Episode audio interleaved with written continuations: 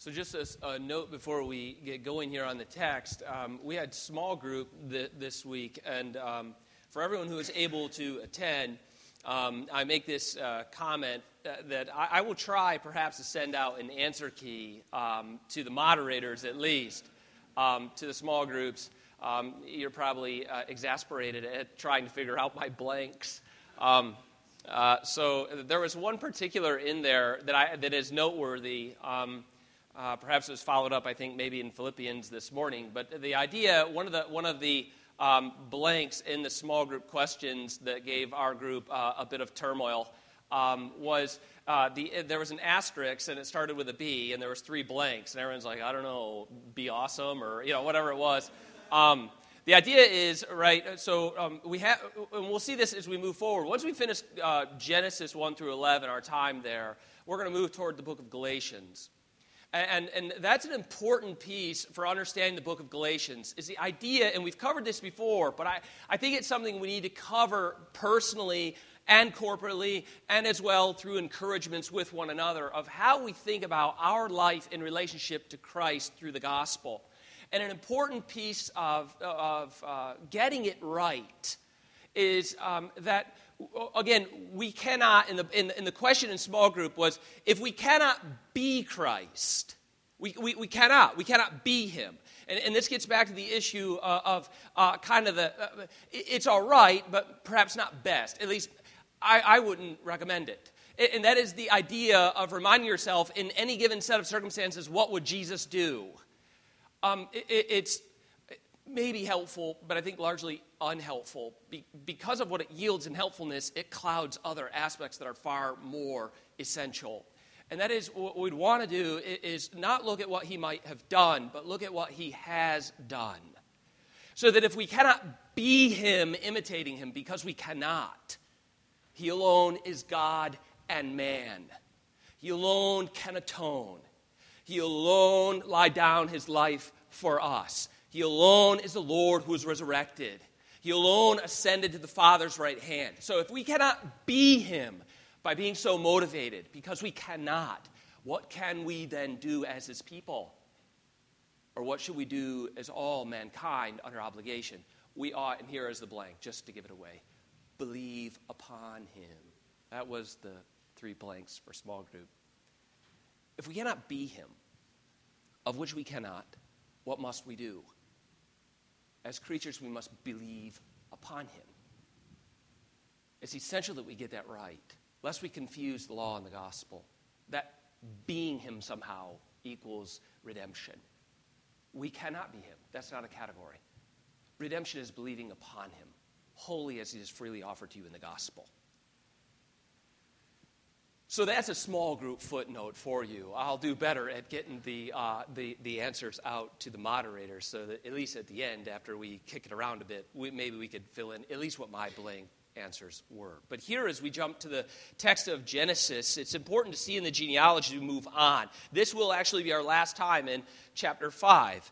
Um, again, I thought it would be one time. It's ending in three times, but that's okay. We, we, we, there, there, there's, there's points along the way that we need to make note of. And here, as we move on in chapter 5, for our last time here in the genealogy, is the shift in history is moving where God's face is being set against. Like it, it's continuing to get kind of climactically worse, where God's face is continuing to be set against man, against mankind, against humankind on the earth. Why? Because man continues throughout the genealogy from chapter 4 and then on through history.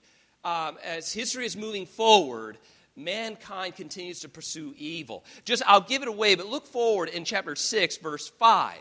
Um, this is where it's moving, and we'll look at this next week. But the Lord saw that the wickedness of man was great in the earth that, that, that's, what the sto- that's where the story is moving.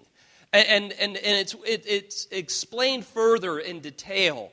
And that every intention of the thoughts, every intent, his motivations, his ethics, what were driving him to act in time, the, the, the things there, his intentions, was only evil continually. So, again, that's where we're moving through the genealogy. But as we look at the last portion of chapter 5, before we get to the great crescendo of events of the flood, I want to suggest that as we look at the last few moments here, assuming, once again, from last week, as we briefly mentioned, assuming, and I assume that with you, you with me, for the sake of argument here, that there are no gaps in the genealogical record here. So if we just went date by date, year by year, we're assuming there are no gaps here in the genealogical record then if we move forward through the genealogy, it is, and this is the piece I want you to kind of think and, and, and uh, provide a mental hook. Methuselah's 969th year. Look, and if you see it in verse 27, just to refresh you, we considered him a bit last week, but not particularly him, but the idea of time and how we use it and what we think of it and the stewarding responsibilities we have toward time. But now draw your attention to verse 27. Thus, all the days of Methuselah were 969 years, and he died. So the last year of his life, according to verse 27, is the 969th year of his life, is the same year of the flood. Okay, so we're moving toward the event of the flood, the deluge. And it's the last year of Methuselah's life where the flood erupts. Now, how did I get there? Just briefly a little bit on the math and the genealogy, just to kind of piece that together, because it's, it's symbolic about the life period of Methuselah. You see, if you get there by adding the length of time between Methuselah's birth, so if you look in verse 25, in verse 25, when Methuselah had lived 187 years, so he's born by Enoch uh, underneath Enoch's home in verse 21. But if you look at 187 years in verse 25, and then you move forward from Methuselah's birth to the date which Noah entered the ark. So, so I know this is difficult to piece together. You're like, okay, I, am already lost in the math. Just, okay, look, let, let me simplify. We're, we're, we're, we're piecing together Methuselah to the point of the deluge, the flood. And I'm suggesting, as, as, the biblical text is showing, if there's no gaps in the, in the genealogical record, we're going date by date by date.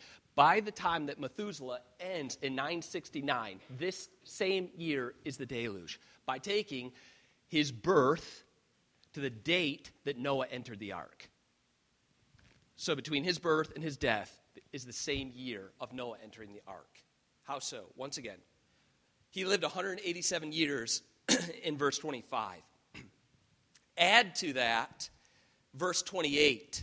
So look at, look at verse 25 once again. Methuselah had lived 187 years, and he fathered Lamech.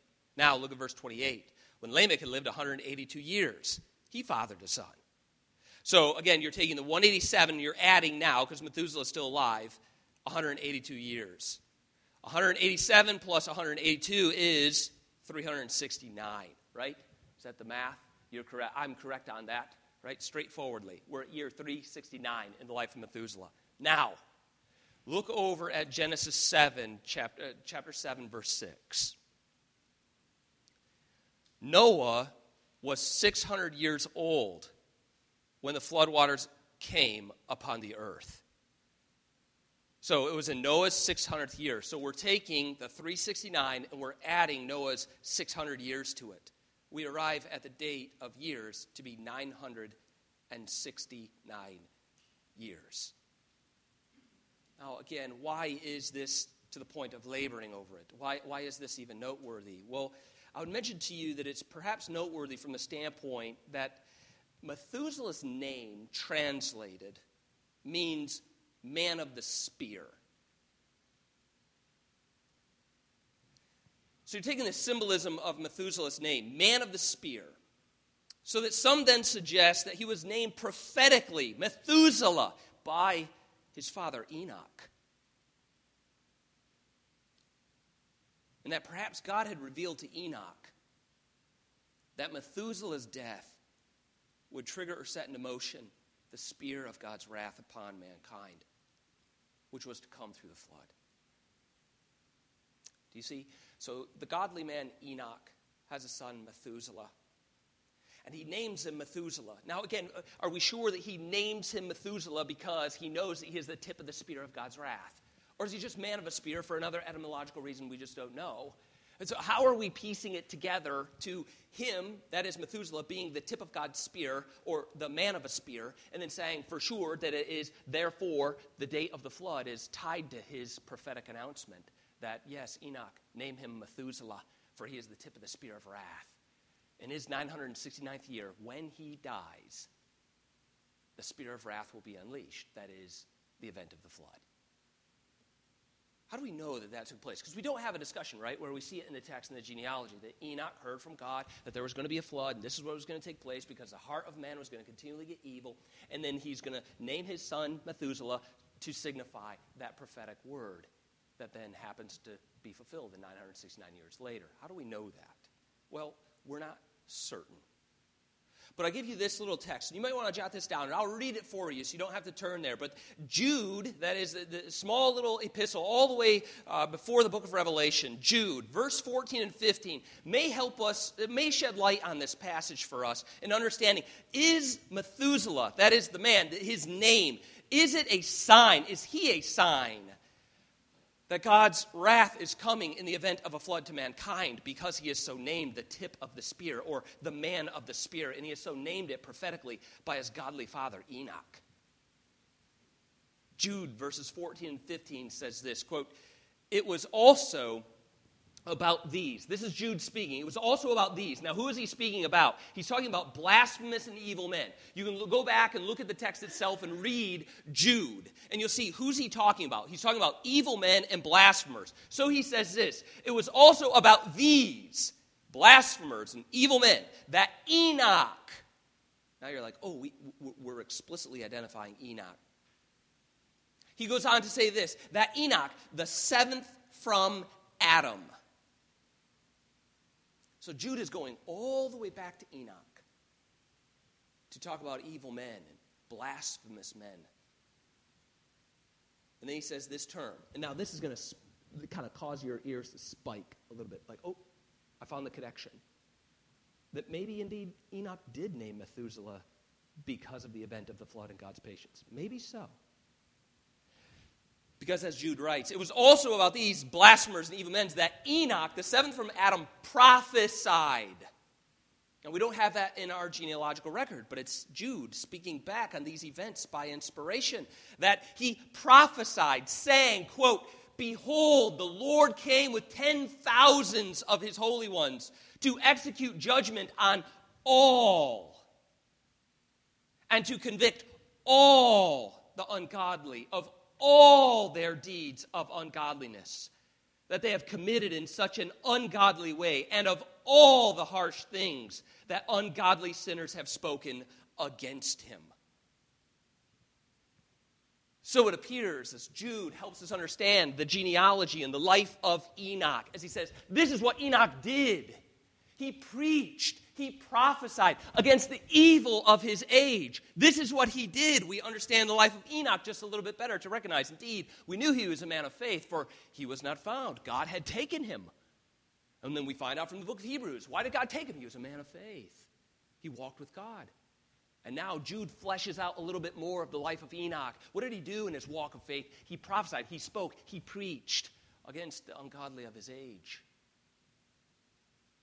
And so perhaps we are to infer from the preacher of righteousness, who was the man Enoch, that maybe he did so name Methuselah his son, the tip of the spear, the man of the spear, because at the end of his life, the same year that he dies, God is going to bring a spear of wrath to the entire world in the event of the flood. What then does it shed about not just Enoch, perhaps, as a preacher of righteousness and one who perhaps prophetically named his son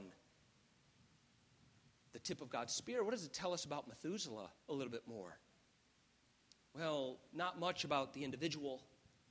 Again, the scriptures remain silent on Methuselah. But it does say something about the duration of his life. Once again, we looked at it last week just from a stewardship perspective of how we use time given that our lives are so much shorter than 969 years, every minute counts. I think Methuselah would probably say the same thing. After 969 years, every moment counts. But what do we know more about this period of 969 years, given what is prophetically said about Methuselah as a man of the tip of the spear or the wrath, God's wrath of javelin, spear of wrath. It means that the 969 years is characterized as a period of God's patience. God set into motion a, a, period of patience for 969 years. He took Enoch, who had fathered Methuselah. Not sure if Enoch so prophetically named Methuselah for this event or not, but it does coincide with the event of the flood. But during that period that he gave Methuselah, those 969 years, they were characterized by a time of the preaching of righteousness to bring about repentance. Enoch is our first example. Here's Methuselah born in his home, so named, and we know from Jude that during that period of time, Enoch preached against blasphemers and evil men.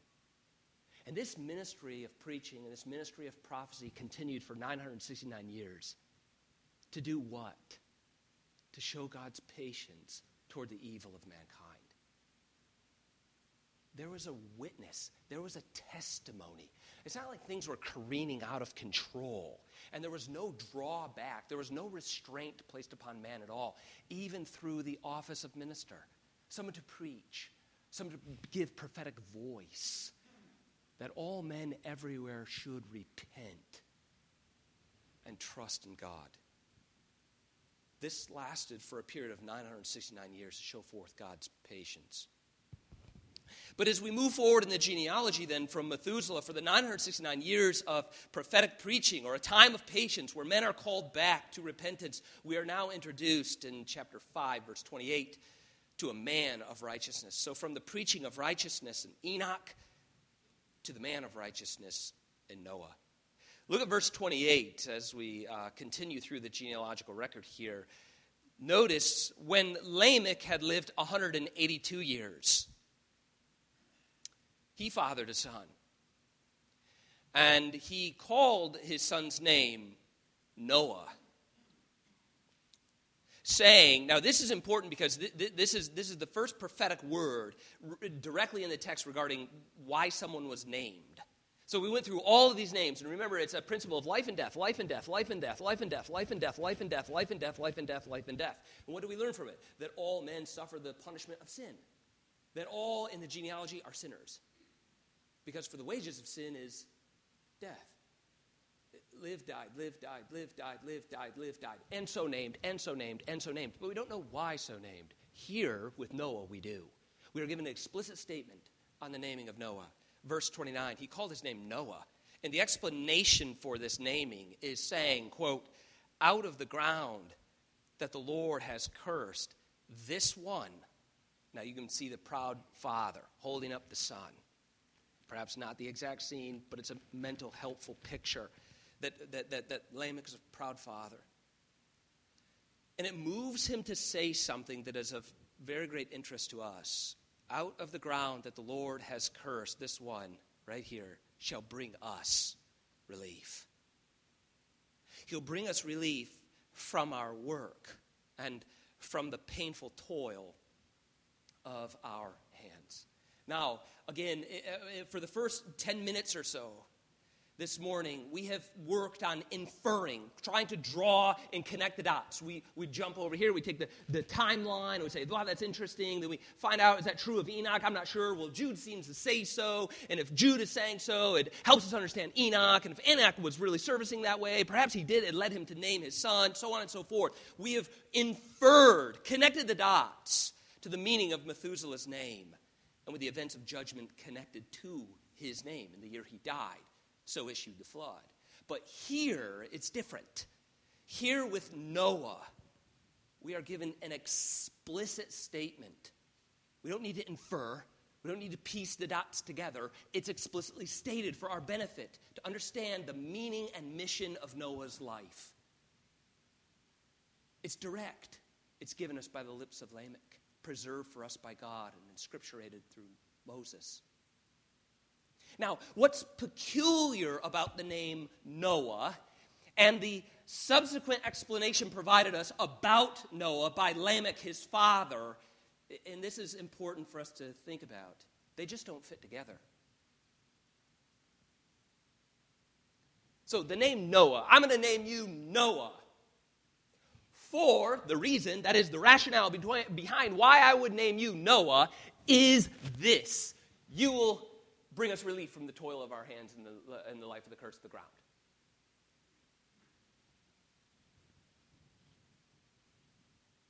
But the name Noah doesn't mean relief. So, in other words, read with me with the text. It just to, to, piece this together, it, it's, it's very peculiar. When Lamech had lived 182 years, he fathered a son and called his name Noah. And then he tells us why. Out of the ground, this is why, from out of the ground the Lord has cursed. This one shall bring us relief. But again, there are other words in Hebrew for rest and other words for relief that just are not here spoken. Noteworthy, if you have uh, ESV, uh, ESV uh, text in, your English translation, you're using it this morning. I didn't look at the NIV. I think uh, uh, many of you like the NIV translation, so on and so forth. I didn't look at it, but I just happen to have an ESV for myself. And if you look down on a footnote on five off of relief, at least in, in my uh, English text at the bottom, it, it, says something like, it sounds like relief. F- fair enough. Um, it, it, does sound like relief, but, but it, so it's simply associated with relief by phonetics, or, or it sounds like a Hebrew word that maybe you read and you thought, oh, that sounds like rest. But again, it doesn't mean rest. So, how do we make sense of Lamech's prophecy? Because again, he, he, this one right here, I'm going to name you Noah because you, this one, will bring us rest. How do we make sense of Lamech's prophetic statement here? And the answer is twofold. I'm going to give you two options for the idea, and, and, and, I'll, and, I'll, and I'll tip my scale um, uh, one way or another. But, but uh, let me suggest there's, there's, there's twofold answer to make sense of Lamech's prophecy that, it, that goes beyond simply, well, the word, the name Noah means rest. That would make sense. He's going to bring us rest because his name is Noah. It doesn't work like that. Again, it, it, it may sound like rest, but it isn't the term for rest. So, how do we make sense of Lamech's anticipation here with his son that he named Noah? The first of our twofold options, number one, is that Lamech's hope is misplaced. Here, the thought is that Lamech. Now, now, think about how, how Lamech, I'm going to provide how Lamech could have gotten in a position to perhaps have misplaced hope when he looked at the birth of his son. How could he get there? What, what, what drove him to, to uh, uh, sure, a father overstates the glory of his son at some point in time. You see it, it we, we play Little League Baseball. It, it, happens all the time. A father overstates the glory of his son. Um, uh, you know, and you can go to any sport, you go to any competition with any child anywhere, um, man, you could even compete over manners, whatever it is. A child, a parent tends to woo woo woo on a child. Sure, that's very natural. It's very uh, fraternal, paternal it's to, to, to overstate your child's excellence. But it's more than that. It's more than just the, the gusto, the joy, the drive that a father has as he has a son. It's more than that. It's more thoughtful than that for Lamech. How so? We'll consider that Lamech was alive during the translation of Enoch into glory. J- jump over the text, verse 21. When Enoch had lived 60, uh, 65 years, he fathered Methuselah. And the, and the wonderful story here uh, Enoch walked with God. That's what we know about him as a man. He walked with God. And then Jude tells us, and he was a preacher of great righteousness. And after he fathered Methuselah 300 years, he had other sons and daughters. That's all the days of Enoch were 365 years. And don't forget, don't just move on, but meditate. Because Enoch walked with God. and then he was not, for God took him. Now, there's an overlap if you go through verse 25 and you add up the years in verse 26 of Lamech. So, in other words, Lamech, the man, was alive during the translation of Enoch into glory.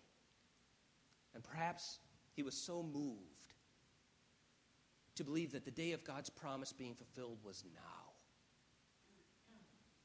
It was indeed extraordinary. Hebrews 11 builds on the story of Enoch as a man who pleased God. For without faith, it's even it's just utterly impossible to please God. and preserved for us is the story of Enoch. How much more so, right then and there within the family, was the story of Enoch treasured? Enoch is not with us any longer. Where did he go? Oh, son, God took him. Why? Because he loved God. God loved him. He walked by faith. So also I wish you would, as dad walks by faith. The story of Enoch being fresh in the mind of Lamech, perhaps he was moved to believe that God's promise of deliverance was being so fulfilled. And now, the next event in the, in, the, uh, in the genealogy is the birth of his own son. Perhaps he is so moved to think that Noah is the blessed seed who will turn back the curse. I'm going to name you Noah for you will bring us rest. I just know it. You will bring us rest from our toils. Martin Luther makes a comment that perhaps is interesting here as well. Luther notes this. He says, quote, Thus after Lamech, and now listen to the way that he describes a thought on Lamech's mind. He says, Thus after Lamech has seen that his grandfather, his own grandfather, has been taken away to paradise without pain, without sickness, and apart from death. He assumes that paradise, with all of its glory, will follow at once. It is his opinion that Noah is the promised seed and that he will bring about the restoration of the world. End quote. You see, and it's not that uh, hard to believe that, that a person of faith, such, such, as Lamech, we, we can assume of him, coming from, from Enoch, Methuselah to, uh, to, to Lamech, that he would be a man of faith, that he would anticipate that God's deliverance through these events. Hold fast to the promise of Genesis 3:15 of grace. But as we pair Lamech with Eve and with our own faith, we're often earnest, but wrongfully headlong in the promises of God. Remember Eve at the birth of Cain, full of anticipation and hope. Cain was to be the blessed seed. She knew it. And as the story unfolds, there's nothing but heartache for Eve in a misplaced faith. And then it comes at the end. You remember when Seth is born to her? She remembers, I have a son. And, and the language changes from I have a man at the birth of Cain to I have an offspring. I have a seedling that coordinates with God's promise to her. And she never forgets the death of Abel as a grieving mother. Again, how often our faith is self interpreting. How we look at providence and interpret it in our favor, twisting every pass in order to find the best route to our ends. Perhaps this is Lamech, who wrongfully assigned grandeur to Noah that wasn't his. Perhaps it wouldn't be, again, beyond the bounds given the story of Eve and Cain. But we do have a second option on the table and, and, and I, do, I, I tend to think uh, uh, along these lines of, option number two, perhaps. That we could say, secondly, that Lamech's prophecy is fulfilled in the sense that Noah does indeed bring about rest for mankind. That, that Noah is a man who establishes rest in the earth, in some measure, significantly so. And that is, Noah does bring about rest through number two, reinstating God's honor among humankind. He brings about achieving rest through reinstating God's honor among mankind. Look with me, and this is just going to jump into our, our texts that are coming up, but I want you to see how this is and, and uh, where we get this idea. Jump over in chapter 8, if you would. And, uh, we skip over the flood, event. Um, don't you worry, we'll go piece by piece, step by step. So we're not skipping. But if you jump ahead just to chapter 8, real quick, just real quick, and we'll see how, how can we get the idea that, that Noah did fulfill this word of his father. And, and, and, in many ways, unbeknownst to Lamech. But, but God using it, that indeed Noah did bring about rest. Look at verse 20. Now the flood event has taken place. Now here you approach verse 20. Then Noah built an altar. That's so significant. Then Noah built an altar to the Lord and took some of every clean animal, some of every clean bird, and he offered burnt offerings on that altar. And when the Lord smelled the pleasing aroma, the Lord said in his heart, I will never again curse the ground because of man. For the intention of man's heart is evil from his youth. Neither will I ever again strike down every living creature as I have done. While the earth remains, seed time and harvest, cold and heat, summer and winter, day and night shall not cease. And God blessed Noah and his sons. What's striking about the fulfillment of the prophecy regarding Noah is his movement to reinstate God's honor immediately upon deliverance from the flood. You see, if you think about that for a moment, you meditate on this text, you're drawn to the thought, immediately drawn to the thought, that Noah's first recorded move and grateful response to God's deliverance is corporate worship. Think about that. His very first move in grateful response for God's deliverance is corporate worship. Noah knew that the people of God were to be a worshiping people. They were to offer their praise, their possessions.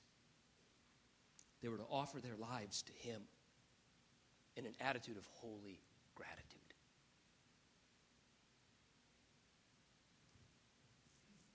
You see, the rightful motivation for worship must be learned by mom and dad, by individual Christian. The rightful motivation for worship must be learned, and then it must be taught. What is the rightful motivation for drawing near to God? Gratitude for his deliverance. The magnificent Heidelberg Catechism. I don't use that just to be verbose. It is, if you, if, you, if you work through the Heidelberg Catechism, you will agree, I'm sure, it's magnificent. Line by line, item by item, thought after thought. But the construction of the Heidelberg Catechism is structured to instruct us. It is structured in three in the life of human beings guilt, grace, and gratitude. This is the response of God's people when they realize their guilt, when they experience His redeeming grace. Their lives of gratitude flow forward. That is why you're here today. Because the alarm went off and you're like, well, pfft, gotta go. The, the alarm does go off, yes. And then you see, you get to go. Be, because you've been called out of darkness into his marvelous light. To do what? To proclaim the excellencies of him who called me out of said darkness and into his marvelous light. This is what Noah did. There's land. What should we do? Build a house. No, build an altar. That, it's, the, it's, the, it's, the, it's the movement of gratitude. because we are his people and have been delivered. And it's in this sense the deliverance of Noah, because if you look at the text, notice as a result uh, uh, of God's rightful honor being restored through Noah and his family, he reestablishes this is who's left. This is the humanity now. Here's the clear stage for the, the glory of God in his redemptive program. And it begins here with us as a family. What will we do? Reinstate his honor. That is what we will do. That is what we must do, for we're grateful for his redemption. And, and so I build an altar. I offer burnt offerings. The Lord smelled it. Pick up in verse 24, 21. He smelled it, and it pleased him. And he said, I will never again curse. I will never again strike. And then he turned in verse 9 and blessed. You see, the response from heaven for man's gratitude is that he will never again curse the ground because of mankind. And so one author then concludes this way, I think is helpful. He says, quote, human life under the curse was also painful to God. And so God used Noah as part of his plan to relieve the world of pain and toil, but perhaps not in the way Lamech